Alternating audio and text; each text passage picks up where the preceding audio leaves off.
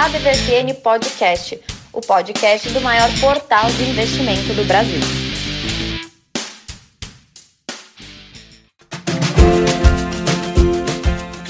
Como está todo mundo? Todo mundo que acompanha o podcast da DVFN, maior portal de investimentos do planeta. Isso mesmo, nós somos lá um dos bambambans aí do planeta todo. Eu sou o Haroldo Globo, jornalista, colaborador da DVFN e estou aqui para comandar este bando de feras que entende de tudo e é legal que tá todo mundo junto e misturado. E como sempre eu faço na ordem de chegada e dessa vez o nosso Rubinho Barrichello das economias não foi Rubinho. Brasa, você chegou primeiro. Como é que tá, Brasa?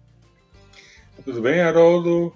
Bom dia, boa tarde, boa noite, boa madrugada, onde você estiver, a que horas você estiver escutando aí esse podcast. Muito bom poder falar com você. Legal. Segunda pessoa que chegou foi ela, a Renata Silvestre. Oi, Haroldo. Oi, pessoal, tudo bem? acompanhando ali o que o Brasa falou, não importa o fuso horário, aonde que você tá, né? Estamos juntos. É, importante estar confuso, não confuso, né? Temos que estar com confuso em dia. e falando em fuso, o último que chegou hoje, nossa senhora, outra muja, você hoje, hoje derrapou na curva, na reta finalzinha ali. Como é que tá? Bom dia, boa tarde, boa noite, Tramuja Júnior. Olá, Haroldo. Olá, Renata. Olá, Brasa e ouvintes da DVFN. Pois é, né? Nem, nem sempre dá para chegar em primeiro. E Isso. segundo de vez em quando. Agora, terceiro realmente não é a melhor das posições. Ainda bem que não tem mais uma pessoa para chegar em quarto, aí ficaria é. complicado. É... Vamos lá então, vamos começar nosso programa. Ainda pega bronze. É, pega. É, isso aí. ainda ganha medalha, ainda consegue. Prêmio de consolação, então vamos lá. Antes de começar o programa, só para falar que o dólar essa semana, gente, aí, aí, emendou a quarta queda diária hoje. Ela, o dólar acabou a 5,58 reais na venda. Então a cotação não estava engatando quatro dias de baixa desde a mesma série encerrada em dia 19 de março, né? E sim, é, em abril o dólar caiu 0,80%, né? Mas no acumulado do ano é 7,59%, ou seja, segue o dólar a rodo para cima. Duas notícias rapidinhas, sempre jogo duas notícias rapidinhas aqui antes da gente começar a debater. Uma tem a ver com a carne. Eu sei que o Brasa não suporta carne porque ele é vegano. A Renata. Não, eu acho vegetariano. Vegetariano, não é vegano? Desculpa, você é vegetariano. é. Não, não pega pesado. Não vai tão longe. Não, não vamos exagerar. É. Ele come um ovinho, ele explora os animais. Ele não é bem assim. Ele usa um leitezinho, ele toma, né? É. Não é uma coisa. Jaqueta Usa de... sapato de couro. é, e a, a, Renata acho que tem um pezinho ali também, né, Renata? Também, na, na também, na, na, também, gosto então, também. Então, talvez, não sei se essa notícia vai ser tão interessante para vocês, talvez como investidores, né? Que a, a, na Argentina ali tem uma notícia bem negativa ali pro pessoal da Minerva, questão da carne, né? Olha só, o governo argentino está impondo restrições para as exportações de carne bovina lá no país dos nossos hermanos aqui do lado, para tentar conter justamente a inflação. E a Argentina, olha só, é 15% das exportações da, do grupo Atena Minerva, sendo que mais de 50% da produção da Argentina é destinada à exportação. Olha só, é um, o mercado está de olho nessa questão aí do, da Minerva, mas o pessoal está olhando, o mercado já está falando, quem quiser comprar, compre, que isso é uma medida de agora. Então é uma notícia interessante que saiu essa semana, né? Uma, uma análise que o pessoal anda fazendo por aí, e outra tem relação com a Rumo, né? Que em março de, desse ano, né? O volume consolidado de todas as operações da, da Rumo foram bem fortes, né? Subiram 60% comparado com março do ano passado, olha lá.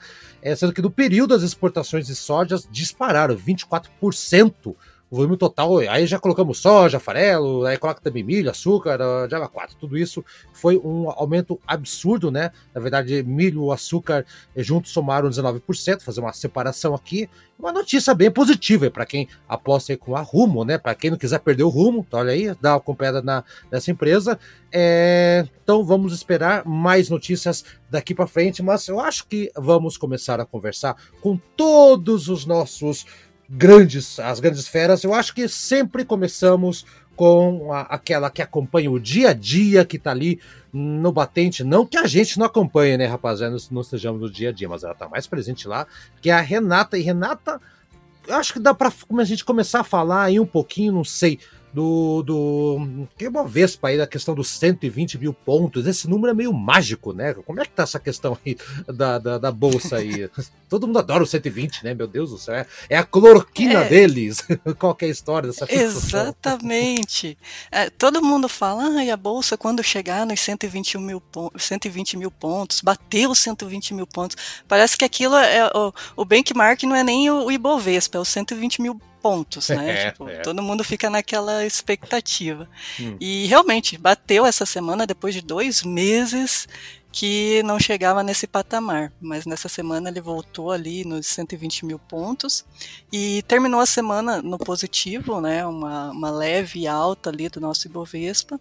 É, as empresas que ajudaram aí nesse desempenho é muito interessante, porque semana passada a gente estava falando que as varejistas estavam caindo bastante, uhum. e essa semana é, a gente teve a semaninha do vamos combinar, que até a gente fez uma brincadeira, porque é, a Arezzo estava estava querendo meio que combinar ali com a Hering e logo depois a gente teve também notícia de que as lojas Renner estaria eh, prestes a fazer uma oferta bilionária de ações para angariar aí um dinheiro e fazer um combinado também, quem sabe, com as concorrentes, Marisa, CIA. Então foram justamente essas empresas que tiveram mais alta no decorrer da semana que ajudaram, é claro, né, elevar aí o nosso, nosso Ibovespa. Com tamanho Já especulação, na... né, com tamanho, tamanho as informações para cima para baixo, evidentemente. Exatamente, né? exatamente. A gente, muitas coisas não tem ali o fato relevante, oficial, tal. É mas o mercado dá aquela especulada e as ações acabam, né, subindo no fato. é, é, ao contrário, né? É, tá certo, né? É, tá certo. Mas ó, e, e, o que e, e no, frigir dos ovos aí, então, pegando aí o 120, o famoso 120, tirando essas você disse que me disse aqui do lado e tudo mais. O, qual foi o grande destaque que você pode apontar aí? Além da CPI, essas coisas todas, o Lula voltando para a parada, além dessas coisas aí que também interfere, mas das empresas, o que, que você pode apontar de positivo? Quem foi o joinha aí da semana? Na verdade, eu acho que uma informação bem relevante é de que a nossa B3 ela divulgou é a segunda prévia da carteira teórica dela. Ah. E possivelmente é essa carteira que entra aí entre maio e agosto desse ano. E quem vai estar tá é a Local Web, ah, uma empresa que a gente já tinha visto, né, com bastante perspectiva para entrar, e ele vai incluir também o Banco Inter. Uhum. Até os meninos aí que são bons de, de futebol, essas coisas, sabem que o Banco Inter patrocinava quem?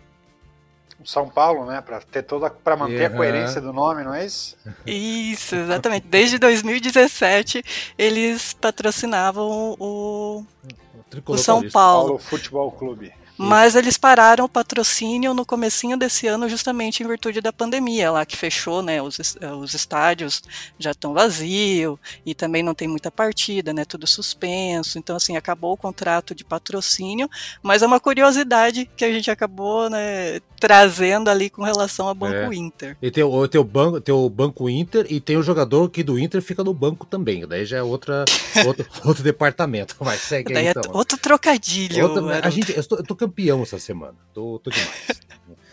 Então tá bom. E, essa, e só um detalhe assim, vamos, quer pegar o outro lado também? Alguma, coisa que você acha que, que deu, de, deixou a desejar aí? Ah, se, só um minutinho, só falando de varejista e tudo mais. Uh, vou, vou, pedir a opinião de todos, geral aí. Uh, esses dias aí nós tivemos um podcast muito conhecido chamado Jovem Nerd. Jovem Nerd, é isso que foi comprado aí pela, pela Magazine Luiza, né? O que, que vocês acharam dessa, dessa movimentação aí?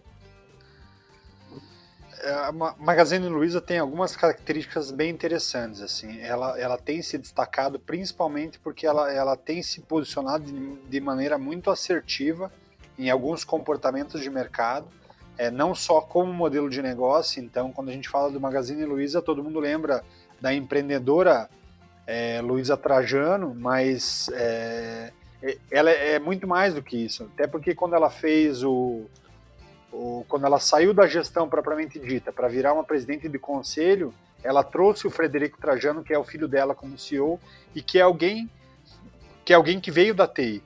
Então uhum. o Frederico é um cara que é muito estudado, é um cara do mercado é, do mercado de tecnologia da informação e que entendia que a tecnologia da informação e que investir em inteligência artificial seria importante para a companhia, mas não a inteligência artificial pura e simplesmente o robô, mas trazer da, da inteligência artificial comportamento humano, o que as pessoas gostariam de perceber uma marca, de que forma elas gostariam de ser recebidas pela marca, e a companhia vem se fazendo uma sé série de posicionamentos que são estratégicos e ao mesmo tempo são posicionamentos que, que fazem sentido para a nossa sociedade.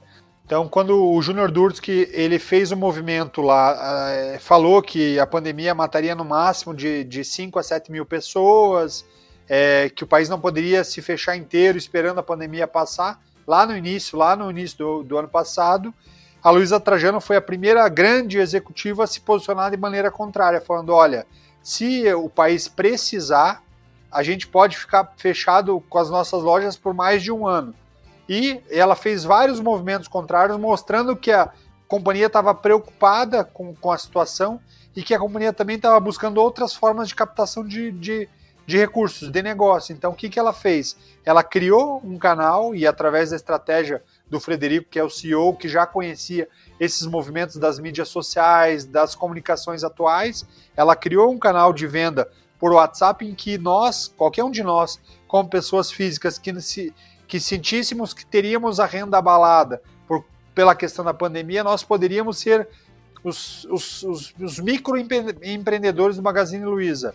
Ou seja, você acessava o site, você fazia o teu cadastro e você poderia oferecer os produtos da Magazine Luiza para a tua rede de relacionamentos e a partir do consumo da tua rede, você ia sendo comissionado pelas vendas que aconteceriam dentro da tua rede. Então, só ali ela deu um passo muito mais estratégico e muito mais importante do que a gestão do nosso país. Porque o governo federal, quando fala de ajuda ao empreendedor, quando fala de, de ajuda ao, aos auxílios emergenciais, a estratégia é uma estratégia que é só de custo, mas ela não é uma estratégia que se retroalimenta. Exato. Pode falar. só, só, pode falar, pode falar, Brasa. É, só para acrescentar, uh, a Luísa Traziano, que por enquanto é presidente só do conselho, não sei o que vai acontecer no que vem, é, ela também lançou uma campanha muito forte em prol da, da vacina, né? Reuniu vários empresários, investiu pesado em, em ações é, de divulgação para combater um pouco é, é, combater um pouco a desinformação que, que existe por aí em questão a vacinas. É, o grupo se chama Unidos pela uma... Vacina, Brasa. Unidos pela Vacina. O nome do grupo é Unidos pela Vacina, que ela criou, e, e, ao lado de gente importante, não assim, não só ela, como tem aí o pessoal, vamos colocar aqui, tava até lendo aqui a, a deixa eu pegar aqui, só um minutinho aqui, tá, tá, tá, tá. É, a MRV vai, vai, tá, tá presente, né? Ah, tem vários grupos aqui que estão presentes. Energisa, que eu, que eu acabei entrevistando essa semana também. Natura, então são várias empresas, empresas sérias, né? Empresas sérias, consolidadas, com, com, com, uma visão de longo prazo como país. É, é, importante que, que você olhe uma empresa e quando você olha organizações assim, e, e a gente está tendo uma confusão nos últimos dois anos, e talvez até um pouco antes disso, que a gente mistura muito o que é Estado e o que é governo. Estado uhum. é a nação, é, é uma visão de longo prazo, é um país olhando o futuro, não por um governo que é transitório. E nós, brasileiros, nós acabamos em diversos aspectos e por vários motivos confundindo o que é Estado e o que é nação. Nós todos Exato. devemos amor a nosso, ao nosso Estado e à nossa nação mas não a um governo, porque até, até porque os governos são transitórios e infelizmente o nosso país já, já provou que idolatria em político quem ido, idolatra político tá fadado em sucesso. da então, merda. Então, quando, Essa é a palavra. Exato. E aí, reforçando a estratégia da Magazine Luiza, então ela fez o canal do empreendedor, que fez hum. geração de renda para muitos para muitas mães e pais de família o que o Brasa falou, e ele muito bem pontuado, ela percebeu que a vacina é de, e lá atrás, ela já vem com esse movimento lá, lá atrás, quando, quando o governo de São Paulo resolveu investir, independente do governo federal, na vacina, ela foi uma das apoiadoras e lá atrás ela vem buscando outras fontes. É, você olha o movimento que eles fizeram para focar, quando, e ela fala, ela juntamente com o Frederico falam do movimento que eles fizeram, que eles queriam é, ampliar a, o número de, de negros é, na empresa, nas gestões na, da companhia, porque e, não né? é e, e não é esmola, é perceber que, poxa, a gente vive num país em que mais da metade da população é negra. E aí faz uma reunião gerencial e você percebe que você tem lá menos de 10% dos seus gestores são negros, como que você vai criar a conexão com o teu mercado consumidor?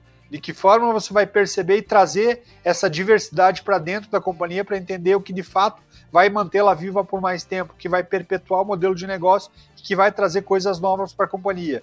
Então, eles perceberam que o modelo de negócio fazia sentido dentro desse desenho e começaram a caminhar dessa forma. Então, é, a gente tem que aplaudir quando, como executivo, quando o empresário percebe que, é, que você não tem que estar atrelado a, a, a governo, mas sim a Estado, percebendo as pessoas e percebendo a mudança que o mercado faz quando vem uma crise ou quando, quando, quando não vem a crise. Você tem que saber navegar. Porque um barco, quando o mar está espelhado, qualquer capitão toca. O problema é quando vem a, a, turbulência. O problema é quando vem, vem, vem as ondas grandes. O problema é quando vem os vendavais. E aí é que você tem que ter um bom capitão para a tua nau.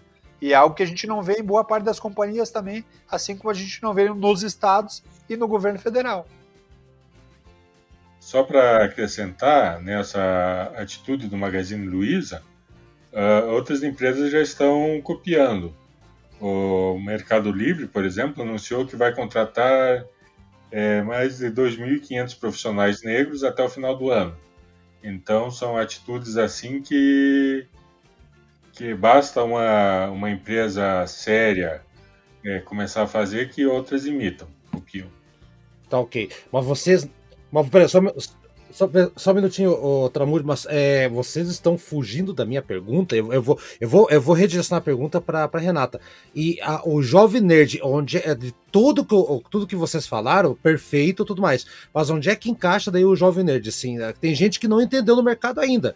Tem gente que está achando que isso é loucura. Tem gente que ainda não percebeu o olhar do futuro dela né, da, da, da Magazine Luiza, né, Tramujas, Brasa e Renata. Eu vou deixar a Renata então pegar agora um pouco o gancho, porque ela ficou só escutando, escutando, escutando. Então, Renata, vamos lá, que, que, e você, como é que você encara essa, essa aquisição? Eu vejo uma coisa positiva, esse, esse foi uma movimentação bem interessante. Quero que você me diga a tua opinião. Então, é, aquilo que o Francisco falou e o Brasa complementou, que a, pelo menos ali o Magazine Luiza, eles têm essa ideia de longo prazo, né? Olhar para frente, ver tendências, né? Coisas nesse sentido.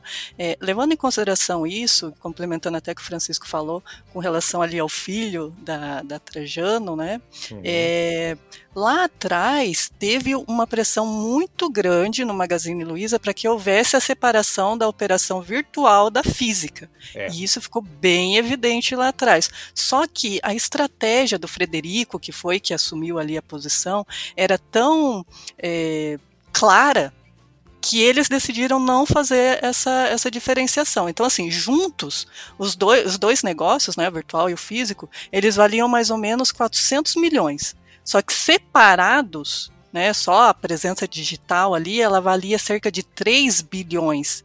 Uhum. Só que a Luísa Trajano falou uma coisa interessante. A gente tinha um propósito, por isso que a gente não separou.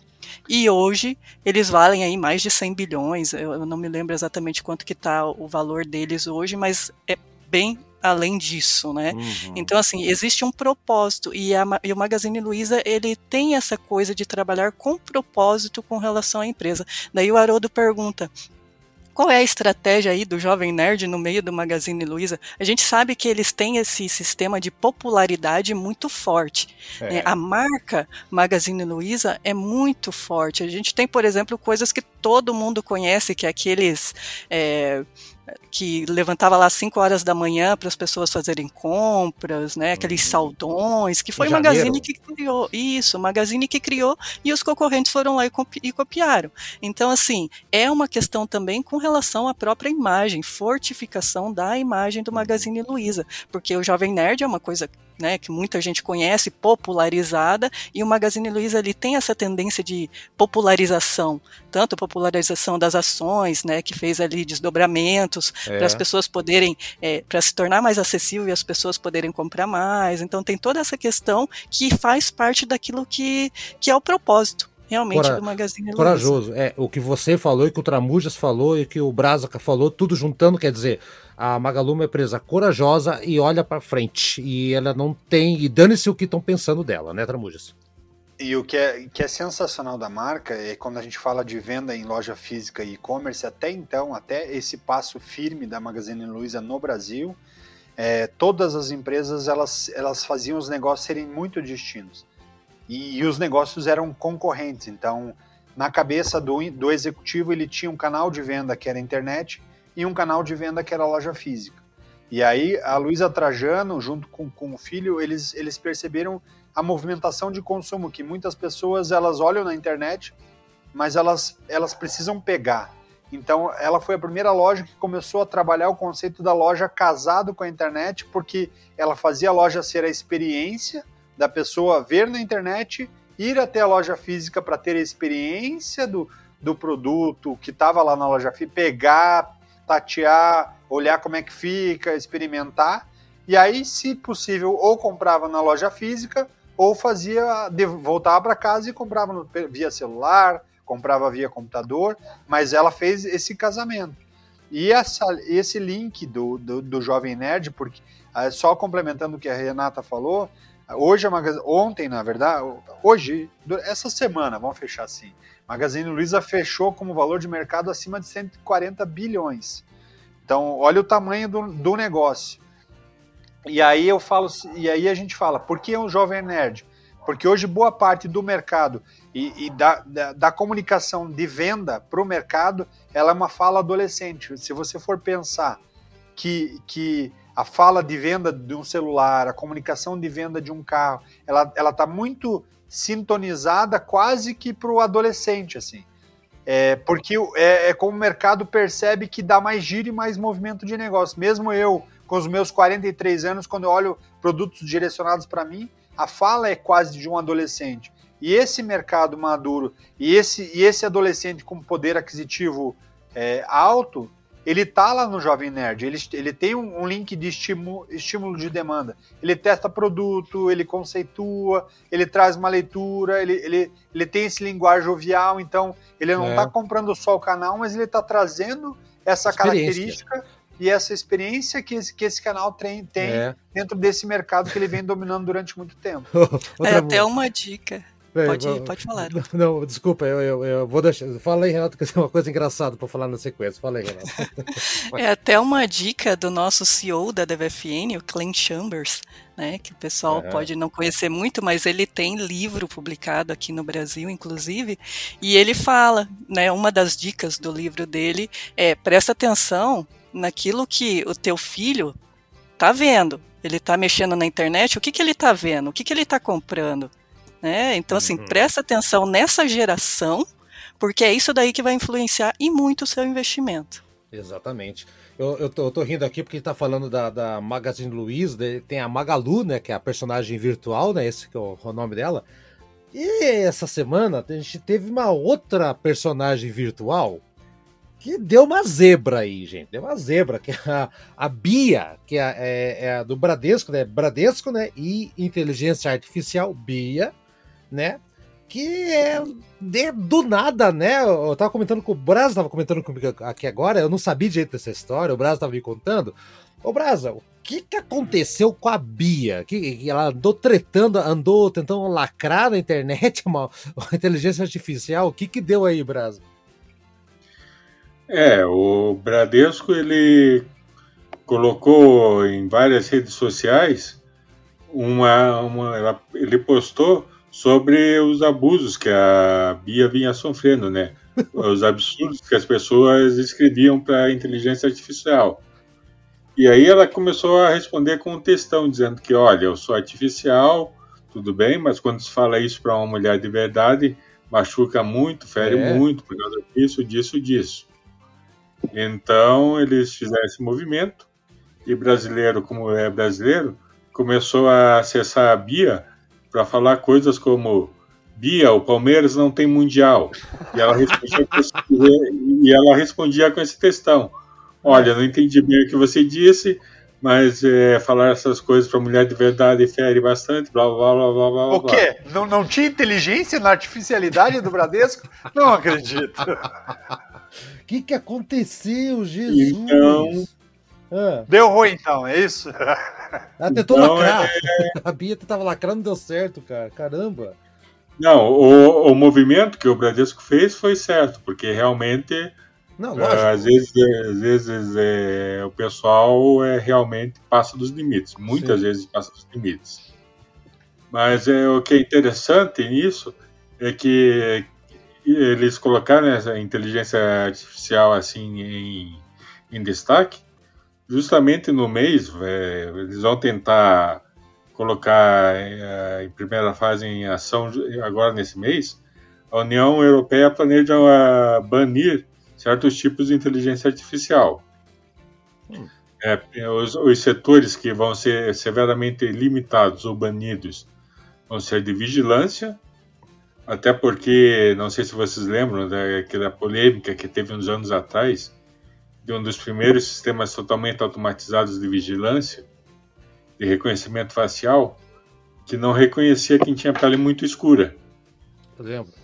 Então isso deu uma polêmica muito grande nos Estados Unidos. Então a União Europeia quer banir esse tipo de vigilância totalmente automática.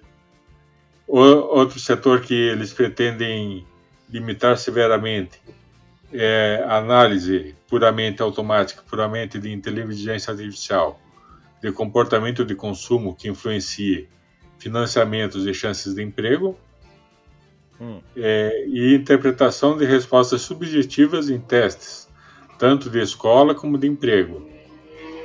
É, setor de produção, logística, isso continua, continua liberado. Aí É. podem desenvolver inteligência artificial à vontade. Caramba. Mas, é, Brasa, Até, sabe até, que- outro, até que outro carro aut- autônomo atropele alguém, né? Aí eles também freiam isso.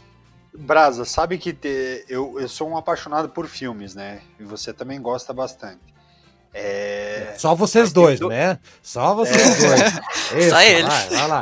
Vai, eu, eu vou, Mas fique tem à vontade. dois eu- filmes que É. tem dois filmes que são incríveis e que mostram dois tipo filmes que já são bem, é, quer dizer, pra mim já, já seriam bem antigos, né? Se for para pessoas mais velhas diriam que nem tanto, mas já seriam filmes bem antigos, mas que hoje eles refletem muito do, do que está acontecendo. Eles reverberam muito do que está acontecendo. Um deles é lembra do do show de Truman? Vocês lembram do show de Truman? Harold? Ah, não agora a gente tá dentro, Renata. Ah, Ah. Renata. Vocês lembram do show de Eu não vou Truman? lembrar, eu não vou lembrar. Eu Você não lembra? que- Sério? Claro que eu lembro. Claro que eu lembro. O primeiro filme sério. Quem que é o do ator? Quem que é o ator? Quem que é o ator? Jim Carrey. É, Primeiro filme aí. sério do Jim Carrey. Primeiro filme que ele mostrou que ele não era só um rostinho engraçado. Esse E mesmo. sabe, e sabe o, que, que, o que, que inspirou depois esse filme, né? Na sequência, eu não lembro, Brasa. Qual? Não? Não. Sucesso no Brasil que vai chegar até a edição 100 ou 200, se O, bobear. Big- o- o Big Brother entrou. Foi por causa disso aí? No... É uma das inspirações Big Brother é esse filme. Ah, não sabia. Eu achava que A era do criação do Big Brother. Eu achava Porque que a era do ideia livro. do, a ideia É. do filme, a Renata que não, não está aqui, que, que não é dessa geração, mas a- a- o filme era, era, era um filme, era um cenário todo criado em volta de um personagem que só ele não, não sabia que, que, que ele era, que aquilo era irreal, né? A história toda era irreal, era irreal, era, era como se fosse uma novela, mas ele era o único que não era ator, que estava tava reagindo às provocações dos personagens, né? Uhum, É. Mas a Esse é o primeiro. Ah, pera, pera, por quê? Pera um pouquinho, a, a Renata, é, o Brasa, o, o Tramur tá falando brincando, mas é, é, não é possível você assistir esse filme, né? Não, não me dá, não me Então, dá. se eu disser que eu não assisti, Você tá de acontece alguma coisa? Ô, Tramuja, não, não dá spoiler. Não tem spoiler aqui no antigo, né? né? Você Ah. não dá Eu spoiler. não vou contar né? o fim, eu só contei a- o roteiro da brincadeira. Não, mas tem Roteiro. que Só ligar o na roteiro Globo todo porque... ano. Ah, Liga Imagina. na Globo todo ano. Você vai ter que assistir, moça. Sério, eu vou encher o teu saco. Vai, depois. Não, sim, mas é que nem o, o Francisco falou, né? Gerações e gerações. Tipo, Ah, eu gerações. não- Espera um pouquinho. Espera um pouquinho, Renata. Não, não, não. Eu, eu, eu nasci em 78, mas eu sei que o vento levou, passou e eu assisti cópia. Tem, tem, tá aí na internet, filha. Não tem isso, não. Vai, Eu Tramujo. vou anotar e vou, vou assistir. Eu vou encher o Vale, saco todo vale no grupo. Às- Às 5 da manhã eu vou mandar no grupo. Você, você ver esse. É, Não aí. assisto nem Big Brother, mas vou anotar pra, pra entender a essência do Big mas, Brother. mas tem sentido, faz, faz entender. E qual que é outro filme aí, Tramujas? O outro filme é um outro filme com galã agora, né? Com, com galã, um pequeno grande galã de Hollywood.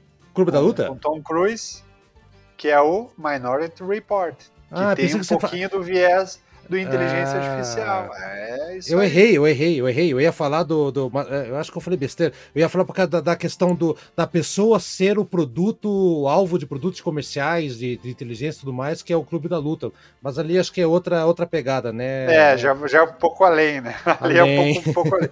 Minority Report que eu falo é porque se acelera tanto o processo de, de, de, de querer acertar, de enxergar, de prever o futuro, que você começa também, quando começa a dar as bolas fora, você fala, peraí, peraí, passei do ponto, chega, é, a inteligência artificial funciona até esse, até esse ponto, daqui para frente precisa de, do ser humano aqui para criar o Uhum. movimento. Então, são dois caminhos. É bom. Eu só não Lembrado. queria deixar passar, passar batido, Haroldo, o que Tá. você falou, dois ativos importantes ali, que você falou no início. Um deles é a Rumo. Muita gente não lembra e talvez muita gente não, não faça a ligação do que é a Rumo hoje. A Rumo era a antiga LL, América Latina E com- Logística. exatamente, e o código dela é bem sugestivo, que é Rail 3, né? Então é, é extremamente sugestivo. Então é- ela domina boa parte da malha, malha ferroviária do Brasil. Então se ela É. domina a malha ferroviária, ela tem uma alta demanda né, de, de, de transporte, principalmente para transportar o que a economia não sofre, né? Para a gente que é o agronegócio. Então ela está bem espalhada. Talvez os grandes desafios seja estender essa malha ferroviária pelo Brasil, porque tem processo licitatório e tudo mais. Mas é uma companhia que, que vale a pena acompanhar pela forma como a companhia tem sido gerida e pela maneira de constante evolução que ela, que ela tem aplicado nos modelos de negócio. Olha só, a peraí, gente está Tramujo. falando aqui de uma Ah, Desculpa interromper, mas é só para complementar, quando eu falei que eles aumentaram em 60% a- ao março desse ano com o março do ano passado, a Operação Norte, que é a Norte-Sul, né? A Norte foi 71% e a Operação Sul 31%. Então, me chama a atenção a Operação Norte, sabe? Uma coisa que geralmente é sul, por causa dos portos aqui da, da- de Santos, né? É, é Paranaguá, Santa Catarina, Rio Grande do Sul, né? Mas é interessante notar ah, ah, o escoamento da soja, da, da, da safra, né?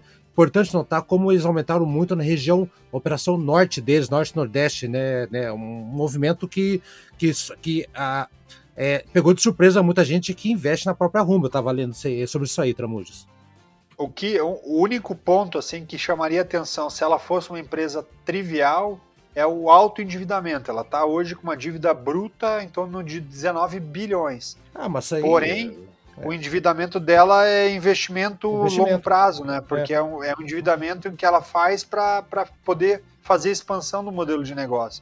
Então, Uhum. se você olhar o cenário hoje financeiro com PL que é acima de 130, é por causa desse endividamento alto, você provavelmente não investiria na companhia, mas pensando que ela vai amortizar esse investimento através de uma, eh, de uma expansão de rede de, de atendimento, que é, que é estar mais acessível para mais produtores e para mais cooperativas e daí adiante, eh, eu, eu gosto de olhar a companhia com carinho porque eu acredito que o agronegócio continuará por muitos anos sendo um, um belo negócio para o mundo porque é alimento, né? Por É, mais lógico. vegano que nós sejamos, é, em algum. Vegetariano, vegetariano, vegetariano. Vegetariano. Já que você puxou esse assunto, você, você vai falar da, da Minerva também, das, das carnes também? Brasa? Não, só para terminar ali o, o raciocínio ali da, dessa lei europeia contra a inteligência artificial, só dizendo que isso é o tipo de regra que tem tudo para se tornar padrão mundial, né? E aí pode afetar algumas empresas brasileiras, como a Valide, que ela é um dos setores onde ela pretende investir forte, é justamente a análise de crédito. Uhum. Que aí é um dos setores que pode ser bastante afetado com essas novas regras. Né? É, você não pode é, dizer que é, deixar para uma máquina, é, dizer só para uma máquina, puramente uma máquina, dizer que você pode ou não pode comprar, pode ou não pode abrir conta e outras outras pode ou não pode ter financiamento para ter uma, uma casa. E sabe, Então- Brasa, que isso reforça a preocupação de uma companhia que está lá na Europa e está forte aqui no Brasil, né? Sabe qual é, né? Qual? Famosa. Qual? Serasa. Serasa, Serasa, que é uma empresa É, francesa. É válido e está na bolsa, né? Uhum. Exatamente. É. Exatamente. Outra muja, você tá puxando a sardinha para as duas empresas que eu falei aqui agora há pouco, puxando a sardinha no sentido de puxando o assunto, na verdade, não puxando sardinha de dar moral para eles, mas você ia falar também da, da, da Minerva também, da questão das carnes também, ou, ou se tinha alguma coisa aí declarar? Sim, sim. A, a, a- famosa bife na bolsa, né? Que também é outra que soube escolher bem, escolher bem o código. Pera um pouquinho, Pra tá a- outra muja, desculpa, é, é essa que foi quando eu tinha a revista, que teve aquela famosa capa do bife no formato do, do mapa do Brasil? É. Essa, essa mesmo. essa Você mesmo. lembra também, né, Renato? Foi. É, então pode falar. Então, ela é uma empresa que ela sofreu um impacto muito forte também por causa do endividamento, por causa de, de alguns investimentos, maus investimentos. Então, se você olhar ela como um modelo de negócio, o valor de firma dela hoje está próximo de 11 bilhões. Só que É. o valor de mercado, ela, ela tá. Se você for olhar o valor do ativo do mercado, ela está subavaliada. O valor de mercado dá 5,8 bilhões. Ou seja, ela tem uma gordura para expandir. E hoje, depois do enxugamento e da renegociação de dívida, o PL dela está abaixo de 10, está 8,45 no último fechamento de balanço. Ou seja, em 8 anos e 45, o investimento que você fez na companhia, ele retorna para você. Quando a gente fala de um PL abaixo de 10, sempre é um, um sinalizador positivo de investimento. Uhum. E- até pra fazer um churrasquinho, né? Exatamente, a Renata faz o churrasco, ela, ela, só, ela e Brasa só não comem. É. Aí a gente leva o pão de alho, a gente leva, É assim, Tramuja, é assim, Tramuja. A- a- o- leva o- salada. né? O Brasa, por ser o Brasa, leva o carvão, né? A brasa, né? a Renata faz a carninha, o Tramujas come e eu tomo a cerveja. Pronto, aí tá resolvido esse churrasco. Nessa linha. Então é uma É. companhia bem interessante. Eu, eu, eu É. gosto do, do- Acho que o reposicionamento que a companhia está fazendo tá, tá- faz, faz, faz o investidor e o investidor deveria prestar atenção. Ok, legal, maravilha. Ô, Renata, a, a gente começou a falar de, de como foi a semana da Bolsa, a gente já foi para outros assuntos, você vê como é que explodiu aqui, né, Renatão? É. Mas assim, é, eu- você tem alguma coisa ainda para falar dessa semana que você acha relevante? Que daí. ah, o- tem um assunto que eu quero falar com você depois, que o, o Tramujas me, me chamou a atenção agora há pouco, antes do programa, mas eu quero dar a palavra para você para finalizar ali que a nossa linha de raciocínio lá do começo, lá de 40 minutos atrás. Você tem alguma, o- algum outro detalhe aí? Olha que loucurada que gente foi, né? Tem algum outro detalhe para falar sobre essa semana ou, ou tocamos o barco? O que, que você acha, Renato? Tocamos o barco, estamos bem digressivo hoje, né? Hoje tá louco, eu sei que é bom o programa. Olha lá, é. O Bra... Ô, Brasa, eu tô chamando o Tramujo de Brasa ou o Brasa de Tramujo, tá legal, tá ótimo. Tem problema. Tem Ainda bem que é o. Brasa, né, Brasa? Tá- tá-. Tamo junto. É. Só, só, só lá então. O Itaú, grande Itaú, que é outra, queridinha, né, Renata? Agora o Itaú tá com essa coisa do que você pode. é, você pode sacar ou pode ter, ter dólar na conta? Qual que é a história mesmo, Tramujas? O Itaú está testando o saque. Você, você cliente Ah. Itaú, mas não toda a rede Itaú, só os clientes personalité. Personalité. Então ele está Hum. criando uma diferenciação para a carteira, teoricamente, do- dos, dos melhores clientes dele, em que Uhum. o cliente personalité do Itaú, que paga mais tarifa e provavelmente perdeu vários dos benefícios que ele já teve algum dia, o banco está tentando trazer algo que seja algo que acrescente valor para esse perfil de cliente. Pois E é, aí esse é. acrescentar valor é numa região específica de São Paulo, Shopping Vila. Lobos, lá perto da, da sede da DVFN ali, é, perto da sede da, da DVFN ali no Alphaville. Aham. É, se você estiver ali por perto também, você pode sacar o o do sacar dólar. dólares no, no- no caixa do Itaú. Olha aí, então, Renata, vou dar uma pergunta para você. É, na semana, vou dar, vou dar uma de venenoso, na semana em que tivemos aí, tem uma CPI começando, Uh, aí temos o, o, o, Lula voltando ao negócio. A gente lembra um tempo atrás o pessoal colocando dólar na cueca. Será que vai ter uma fila nessa agência do Itaú com os caras levando umas cuecas ali para fazer alguma coisa, Renato? Que... Caixa 24 horas, caixa 24 horas, mas vai ter fila, talvez, quem sabe. Talvez, quem sabe. E aí, Renato, o que, que você acha dessa história toda do dólar? Isso vai. vai qual que é o impacto disso para você? Você acha que é uma movimentação interessante ou você acha que é um. O que, como é que é a tua análise dessa história toda, Renato?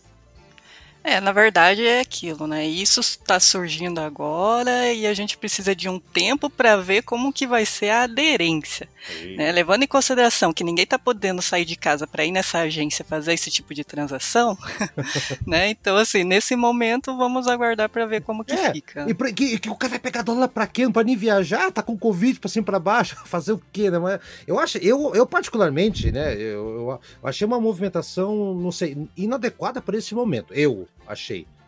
Não sei, não sei se o. Brasa, você tá quieto aí. O que você achou dessa história do. do você sacar em dólar ou real ou, ou Bitcoin? sei lá. O que você acha aí, Brasa?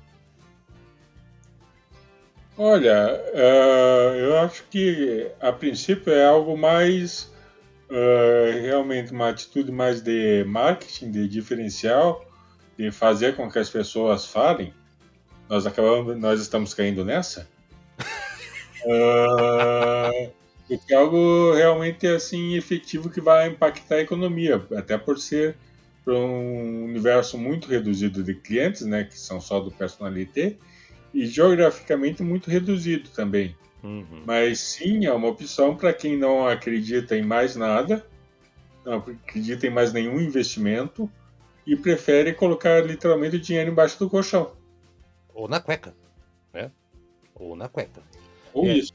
E, e, aí, Tramujas, que, qual que é a tua visão? Você com analista de, de impacto, o que que isso é marketing ou, ou, isso é uma visão estratégica?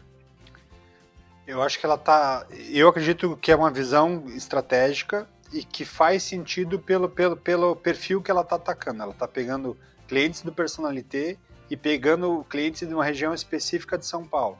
Então é, é que é uma região que, que trabalha muito com, com uma região onde os executivos estão. Muitos executivos têm falado da preocupação e da instabilidade do, do, do, real em relação ao dólar.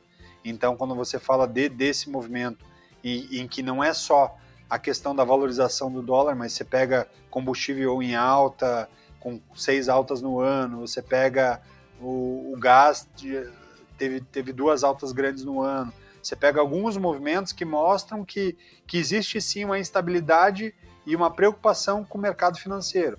Então, é, é eu acredito que ali, é, e o Itaú, os bancos de maneira geral, o Itaú faz bem e o HSBC, o Bradesco, menos. Mas o HSBC era muito bom na leitura de inteligência de mercado, de movimento do dinheiro do investidor. Então, o Itaú deve estar enxergando alguns movimentos do investidor, de movimento de dinheiro para fora do país, e aí, olhando isso, ele deve estar tá querendo pegar alguma, é, alguma, algum nicho, algum, algum perfil de investidor que, que hoje está tentando, está buscando outros bancos e aí ele percebeu que talvez ele pudesse ir para esse nicho. Tanto que o Itaú ele está na, na, nesse comercial desse negócio, de, dessa operação de saque, ele está se posicionando como uma, uma, uma casa cambial. Então ele está falando, olha, eu, eu, trabalho e eu tenho o valor de câmbio menor do que você teria se você fosse numa, comprar numa agência de câmbio é, qualquer. Então o que, que ele está falando? Que ele está vendo movimentações diferentes de, nas casas de câmbio. E aí, a partir uhum. dali, é quem é esse perfil e é esse perfil que eu estou querendo atrair. Então, é, essa é a minha leitura. Acho que até por estar tá tão nichado e tão específico, acredito que ele vai lá dentro. É, Até isso. porque é, justamente tem essa é, limitação geográfica, né, essa limitação. É, pode ser, é claro, um projeto inicialmente, né, e depois, dependendo da aderência, ser uma coisa expandida. É, e a, quando a Renata fala que vamos esperar, eu acho que a gente vai ver se esse movimento, essa ideia é uma ideia boa, quando outros bancos ou outros segmentos de banco, né, Van Gogh, sei lá o que lá, começarem a fazer o mesmo. Se isso começar a se replicar por aí, se, a ser copiado, é, realmente é uma tendência, é uma visão acertada do Itaú. Vamos ter que esperar. É, mas eu entendi teu ponto de vista, Tramujo. Vamos, vamos esperar. Galera, a gente está indo para a reta final aqui do nosso programa e o outro assunto que o Tramujas disse, eu quero falar, quero falar, quero falar, foi o que, que você quer falar? Eu quero falar da Gerdau. Então tá bom, vou dar a palavra então aqui para o Tramujas falar da Gerdau e aí vou jogar para a bancada comentar, só que eu não sei o que você quer falar exatamente da Gerdau. Explica para a gente aí, Tramujas tem, tem um, um, um, eu tenho um aluno de, de investimento, eu brinco que é aluno porque as pessoas sabem que eu, que eu sou apaixonado pelo mercado financeiro, já estou há alguns anos. E, ah. e volta e meia vem com as histórias do. Outra Mujas, me dá uma dica. E vocês me conhecem, sabem que, como todos nós, a gente não gosta de dar dica. E o que, que eu comecei? Eu começo a ajudar as pessoas a enxergar dentro do modelo que a gente sempre trouxe na DVFN, que não é olhar o presente, é olhar o caminho que você constrói para o futuro olhar como está hoje, o mercado todo já faz. Se assina qualquer jornal, vai estar te dizendo que a ação subiu 10, 30, 40%, mas o que, que vale essa informação depois que ela já valorizou? Nada. A gente gosta muito de falar do ambiente futuro, né? Da, da, visão de futuro. E aí esse colega, esse amigo, esse parceiro que, que, como, que ele me chama de, de professor dele de investimento, ele veio com essa provocação essa, essa semana. Pô, Tramujas, estou pensando em comprar é, há 15 dias ele já veio me sinalizando. Estou pensando em comprar Gerdau, o que, que você acha? Eu falei, olha, é uma empresa que a Bolsa enxerga como é, Porto Seguro. Ela, ela não tem grandes saltos, mas ela tem uma, ela, ela tem uma, uma certa estabilidade e o mercado não, não tem medo dessa companhia porque ela, ela estrategicamente ela opera redonda, ela ela está em mercados bem consolidados, ela, ela, ela sabe onde ela está inserida. E aí quando o André Sanches, que é esse meu meu amigo comentou isso, ele, e ele fez esse movimento de compra como o a segundo ou terceiro ativo que ele fez de maneira autônoma, sem um, uma, uma, uma, leitura minha junto com ele do papel. E ele Entendi. comprou a ação, em duas semanas a ação valorizou quase 20%. Ele falou: Ora, eu tô bom demais nesse negócio de ação, porque você também não, nem me falou que ela saltaria dessa forma. eu falei: Olha, esses saltos de, em curto prazo são difíceis de prever. Mas é. se ela tem movimentos interessantes porque é uma empresa realmente redonda e porque ela está em mercados consolidados. Pois é, é, é, legal você trazer esse assunto, né? Eu vou perguntar primeiro para Renata, né? Renata, isso é uma coisa legal, né? De pensar, de e preocupante também, né? Como que as pessoas vão investir, gostam dessas empresas meio porto seguro, meio, né, para se sentir protegidas, acolhidas, né? Mas o, o quanto que elas poderiam ganhar com outras empresas que não estão não estão no radar delas, né? Tem, tem muita gente que fica só, né? É, Itaú, Banco do Brasil, aquela coisa toda, Petrobras, e não sai disso, né? Porque é o seguro, não sei o quê. É legal, que nem aconteceu agora aí com, com o, o aluno, entre aspas, do Tramujas, o cara pegou um momento de alta violento que não é uma coisa que não acontece toda hora ainda mais numa empresa como essa, né? É estável, não tem grandes quedas nem grandes ascensões. Então, Renata, engraçado, como é que você vê essa questão? Você acha que a galera hoje em dia tá ainda ficando muito nessa coisa do seguro ou você tá sentindo que a galera tá meio a meio? Como é que você percebe a galera quando conversa contigo, Renata? Então, a gente tem os vários perfis na bolsa, né? A gente não pode dizer que um se sobressai ao outro, porque é justamente isso que faz o movimento do nosso mercado, né? Se todo mundo agisse da mesma forma, pensasse do mesmo jeito, o mercado ia ficar meio estável, né? Então a gente tem toda essa esse sobe e desce. Mas o que é interessante pensar é que, por exemplo, ele comprou ali a Gerdau e estava super feliz, né? Mas assim, que outras empresas compõem esse portfólio dele para garantir um resultado final positivo? Porque você pensa, essa valorização pode não se manter no longo prazo. E como que fica a carteira dele?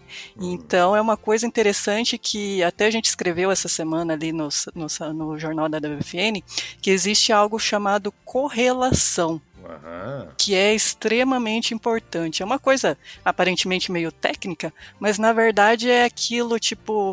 Uh, e o que, que eu tenho a ver com isso? Na hum. verdade, você tem muito a ver com isso. Tudo. Quando sai alguma notícia, quando sobe um juro, quando mexe um indicador, quando um setor está em alta, tudo tem a ver.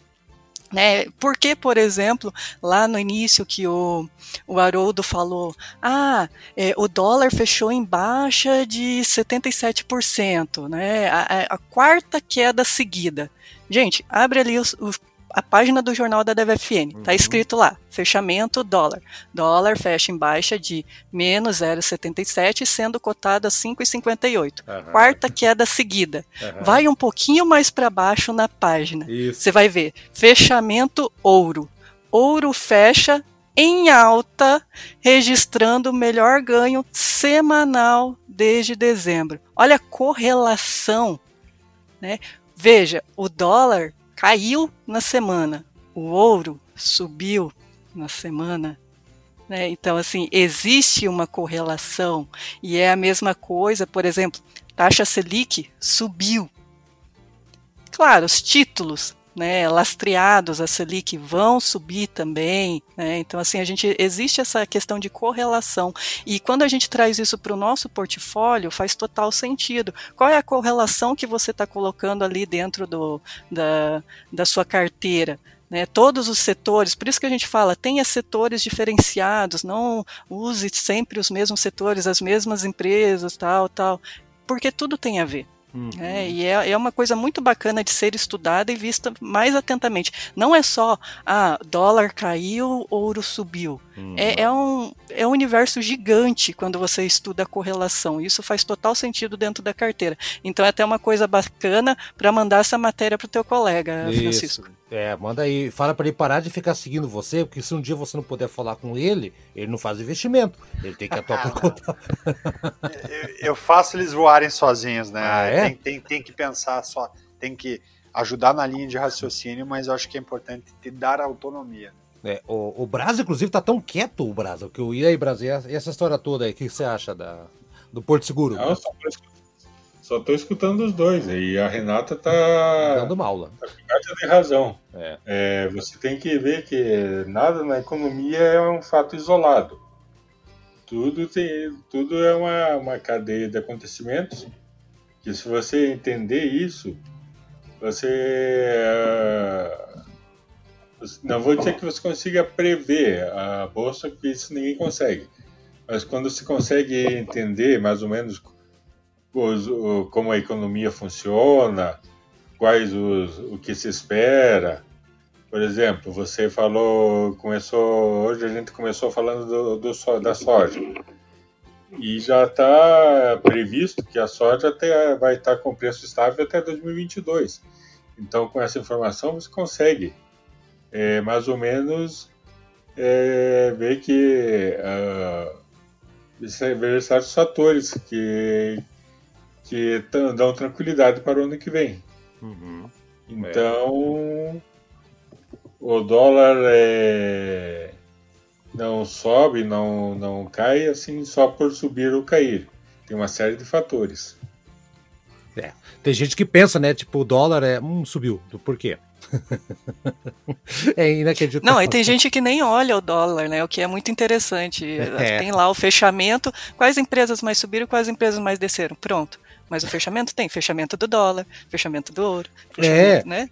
E, e, você vê que o Tramujo falou agora há pouco do, do, do, do endividamento da. De qual empresa, Tramujo? Fugiu a memória agora? Da, da, que você está falando, que tem da um. Bife ou da, da, da Rumo? Da Rumo, da Rumo. É da Rumo, exatamente. Mas, cara, é, é uma empresa de logística que se tem um endividamento, ela tem lucro em dólar, gente. Então, é. E assim, que nem agora o, o, o Brasil falou, tipo, o preço da soja uh, vai estar tá estável. Então, cara, some tudo isso, isso faz com que o setor de logística se transforme em uma coisa atrativa. Por exemplo, é, o preço do dólar, é. com, é, você vê, é, é, o modo de. Não, não, eu tô dando um exemplo, não tô falando o que é, tô dando só um exemplo, né? De como a gente, cada um faz a sua própria correlação, aquilo que a Renata, a Renata tá falando, né? Se você pensar, se você ficar só com uma coisa também na cabeça, só olhando ou só o dólar, ou só a empresa que subiu, ou só na empresa que é a Porto Seguro, cara, você vai deixar, você tem que diversificar pra caramba a tua, a tua, a tua visão, Tramujas. É não você, é, só, não você. Posso, posso oh, obrigado, um obrigado, viu? Fala, abraço. Desculpa, Posso acrescentar um negócio? Fala. Uh, é comum você ver manchetes aí e comentários na televisão O mercado reagiu, o mercado acha que. Ah, não, vá atrás do que é esse o mercado. Isso é genérico. É uma leitura Senhor muito mercado. pobre, né? É, o mercado é uma, uma palavra muito fraca, que, muito, que, não, que não diz nada É, para você basear o seu investimento. isso. Porque o mercado é amplo também, né? Exato, O mercado, mas qual elemento do mercado? É, assim, quando, quando, quando eu dou uma notícia, que nem eu falo, eu sempre no começo, ah, o mercado reagiu bem, por exemplo, tá falando da, da, da carne, da, da Minerva, né? Quando eu falo o mercado, eu tô falando espe- especificamente, nesse caso, é, de setores que cobrem, de, de agências ou, ou de corretoras que cobrem essa, esse tipo de, de, de investimento. Então, quando eu falo, eu já, eu já tenho na cabeça que é isso, eu não tô generalizando o mercado também. Isso é, aliás, uma coisa interessante de, de eu pontuar, senão o pessoal começa a entender, entender errado também. Gente. É que, na verdade, a gente tem o costume de associar o mercado como os analistas, né? É, Exato, não é. Que são não os é. analistas de mercado. Eu-. Ele faz uma junção das palavras. O analista de mercado, não, só o mercado. É o mercado, É, e, e, e, é- e, e tem uma coisa que é importante a gente sempre estar pensando é que, o- que, que a economia é feita de seres humanos e, e- e a economia é viva. Então é você deixa de viajar, por exemplo, e você impacta o setor de transporte aéreo. Mas você, ao mesmo tempo que você deixa de viajar, você passa a cuidar mais da tua casa e você aumenta o consumo em lojas de móveis de decoração. Você Uhum. começa a fazer investimento, trocar o piso da tua casa. Então, é, o dinheiro tá lá. E a gente deixa de, de ir no restaurante, mas você precisa comer no- todo dia. Então você aumenta o consumo em mercado. Então deixa de, de gastar com combustível porque você está mais em casa, mas você aumenta a banda de internet porque está toda a tua família em casa.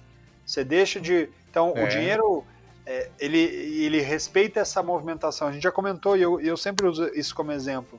É, ah, não, é, vendeu menos carros novos. Pode. É, é, é, é tiro certeiro diminuiu a venda de carro novo, vai aumentar a venda de carro usado e a venda de peças, porque e, e aumenta o fluxo de carros em oficinas mecânicas, porque é um Uhum. impacto.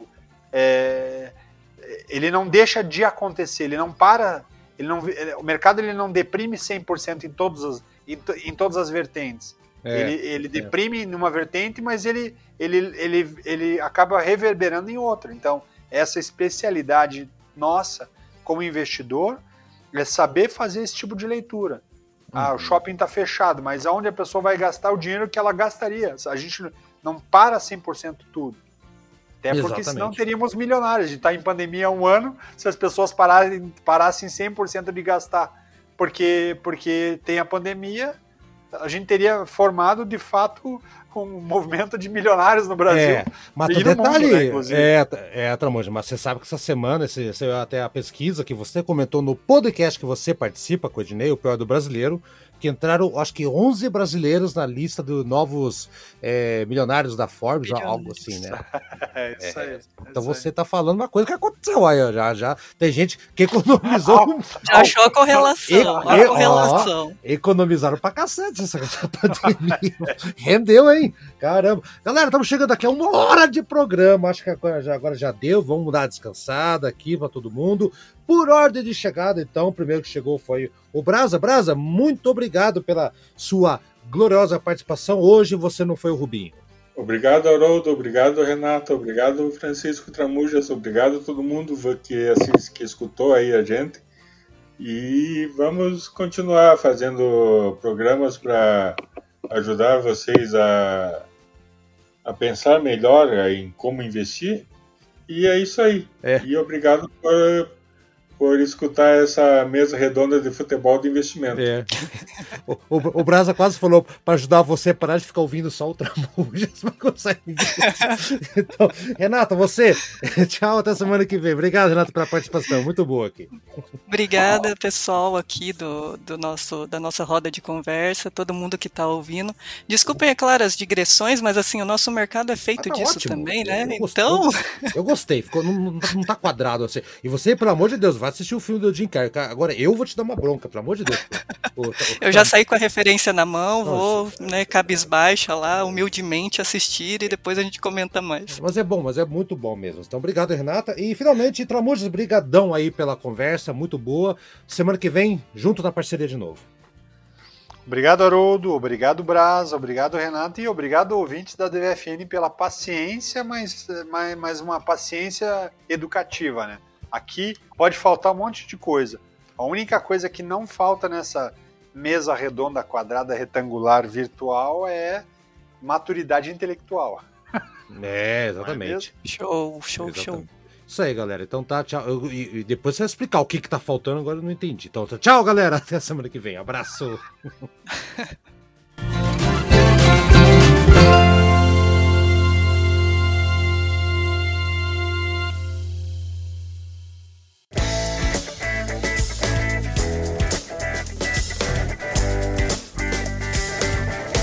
E aí, gostou do nosso programa? Semana que vem tem mais. Acompanhe a gente no Spotify, no Deezer, no Anchor, no seu agregador preferido. A DVFN Podcast está lá, hein? Dá procurada, compartilhe com seus amigos, siga a gente nas redes sociais e faça bons negócios. Eu sou Haroldo Glombi e na próxima semana tem muito mais informação para você aqui na ADVFN Podcast. Até lá!